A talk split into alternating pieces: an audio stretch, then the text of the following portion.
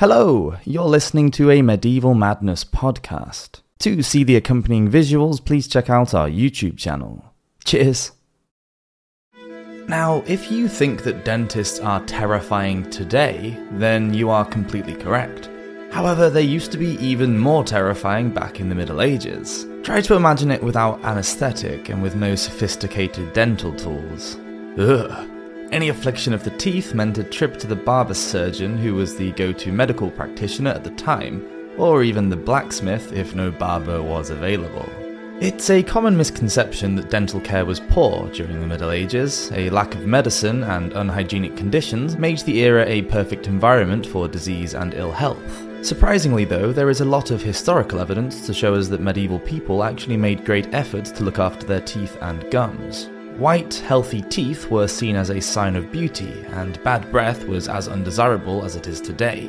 I hope you're taking notes. Archaeological studies show that only 20% of medieval people had tooth decay compared with an average of 90% during the early 20th century, and this is due to the lack of refined sugar in their diet. Most medieval people couldn't afford sugar and relied on natural sugars like those in honey and fruits for their sweet fix. Their diet was usually high in calcium from dairy, full of vitamins and minerals from vegetables, and high in cereals. Perfect eating habits for low decay and good teeth.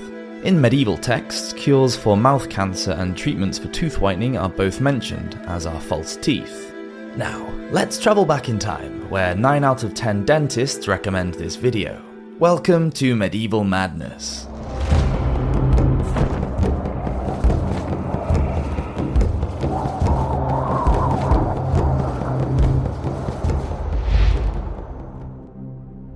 Demon Barber Surgeon. Those who were lucky enough to have enough money and had access to a larger university town or city could take advantage of the advanced medieval dentistry available. Peasants had to make do with their own remedies and the skills of a barber surgeon or their own family and friends to help them remove a tooth. Many botched extractions caused the dislodging of other healthy teeth during the process, dislocation of the jaw, the breaking of bones, and severe loss of blood. Barbers not only charged for their brutal treatments, but they also made the victim pay to buy back their own tooth. From the 6th to the 11th centuries, a lot of dentistry was carried out by members of the clergy as they were able to read medical texts. But in 1163, Pope Alexander III, as part of the Council of Tours, banned monks and priests from practicing surgery because the shedding of blood by a holy cleric was thought to be abhorrent and incompatible with their duty to God. Someone had to take over the role, so barber surgeons stepped up to the plate. They had been connected to monasteries for centuries anyway, in their original position as barbers, as the monks regularly needed their hair to be tonsured, which is the religious practice of shaving the top of the head. That's right, monks' hair does not just grow like that. The tools used by barbers for their trade, such as razors and sharp knives, were perfect for surgery. A guild of barbers was begun in France in 1210 and fell into two categories. Surgeons who were educated at the universities and could perform more complicated procedures, and barber surgeons who were specialized in more mundane practices, such as bathing the customer, cutting hair, shaving beards, and giving enemas. They were also sought out for cup therapy, bloodlettings, leeching, limb amputation when there was no other option, and of course, dentistry. Some barbers even travelled with armies during times of war to help with the wounded and keep the soldiers in good shape.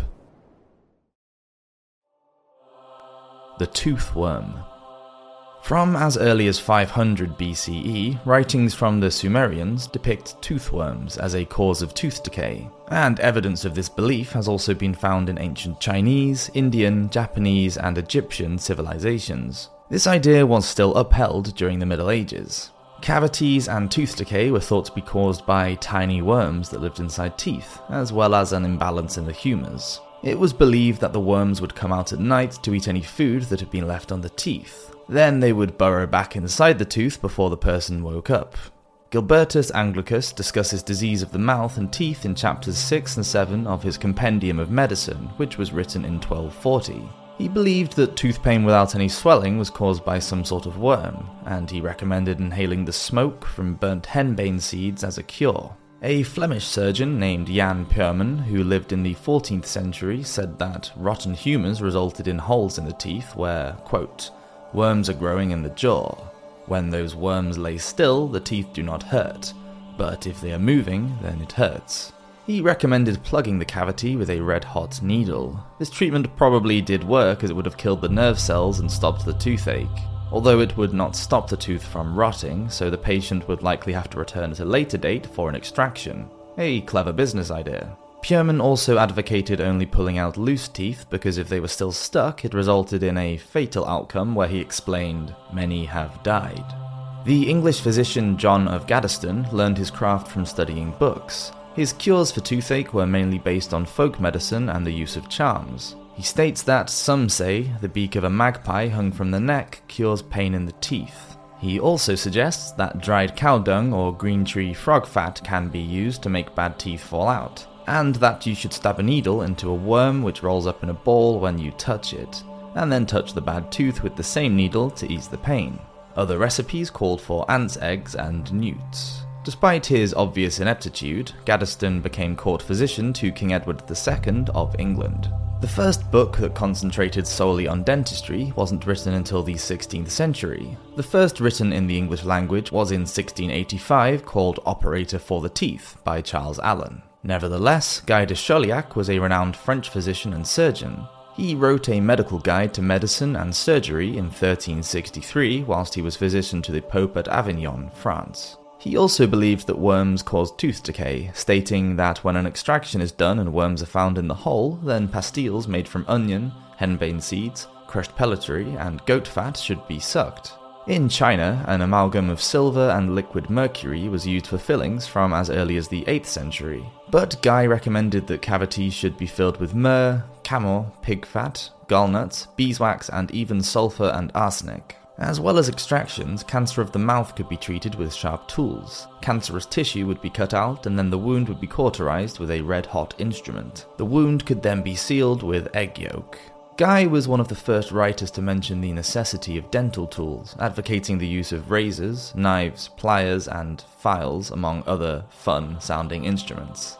He invented one of the first tools designed for tooth extraction, a device known as the pelican, which was used right up until the late 1700s, when the equally horrific dental key was invented. The pelican's shape resembled the beak of the bird, hence the name. Usually made from metal, the operative was able to loosen a tooth from its socket by using tremendous leverage. The tooth was pulled out sideways, the process being very painful, and the gums were often damaged during the procedure. Forceps were also commonly used for extraction. Pelicans and forceps and most other dentistry tools would have been made by the local blacksmith. Guy advocated securing loose teeth with gold wire or chain, however, he did state that false teeth could be made if all else failed, and suggested that dentures could be fashioned from either human teeth or cowbone. Another crude instrument used by the barber surgeon was called the dental mouth gag. Tetanus, also known as lockjaw, is a particularly nasty infection that causes the muscles of the jaw and neck to contract, preventing the mouth from opening properly. Of course, we now have vaccines to prevent tetanus infection, which can be very dangerous, but in the Middle Ages there was no cure, only treatment for the symptoms. The mouth gag had jaws that were slipped into the mouth of the patient. Nuts were then tightened, which caused the instrument to widen, forcing the mouth to open. It was a very painful procedure, which would, unsurprisingly, likely cause future problems with the jaw. A right royal pain. In the 15th century, King James VI of Scotland was known as a skilled carpenter, barber, and dentist. It seems that he was quite enthusiastic about his hobbies, going so far as paying his subjects so that they would let him bleed them and extract their teeth. One 15th century English king who suffered from chronic toothache was Edward V. Sometimes he had to be confined to bed for months on end because his mouth was so badly corrupted. It is known that Edward's last attack of infection was just before his uncle Richard III had him and his brother imprisoned in the Tower of London. In a document written by the French Emperor Charlemagne during his 8th century reign, he recommends which medicinal plants should be used for problems with the teeth. He was following the works of Theophrastus, a Greek botanist and philosopher. According to him, most of the products used as oral remedies could be mixed with almond oil, which acted as a carrier. Cinnamon was useful for abscesses and infections, hyoscyamus for its pain-killing qualities. Lesions on the gum could be caused by scurvy, and it was recommended that the hedgerow plant, Alexander's, could relieve this problem. Black pepper was used to help with cavities, rose petals were crushed to make a mouthwash, and of course, poppies were recommended for their soothing effects. As no real anesthetics, as we know them today, were available, it was just recommended that a patient get blackout drunk before an extraction. Please do check with your dentist before doing this. During the 12th century, an extraordinary set of three texts known as the Trotula was written in Salerno, Italy. The writings covered the conditions known to affect women and their treatments, as well as a treatise on how to develop and maintain a woman's beauty. One of the three texts was attributed to a female physician known as Trota of Salerno, a beauty tip included in the Trotula describes how to make black teeth white by taking, quote, 10 drams of roasted pumice, 10 drams of salt, some honey, cinnamon, and cloves. The mixture should be heated up until burned and then rubbed on the teeth.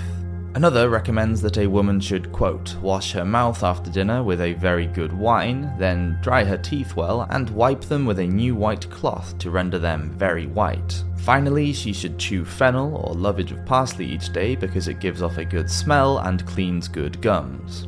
Other early forms of tooth whitening included using aqua fortis, which was diluted nitric acid. This whitened the teeth, but unfortunately also ate away at the enamel and destroyed them. So, as you brush your teeth tonight, just remember what our ancestors went through at the dentist and be thankful that you don't have to worry about the sickening tooth worm. Thank you so much for checking out Medieval Madness. I do hope you've enjoyed this video, and we return with a new one every Friday, so be sure to subscribe. Thanks again, and I hope you all have an amazing week. Cheers!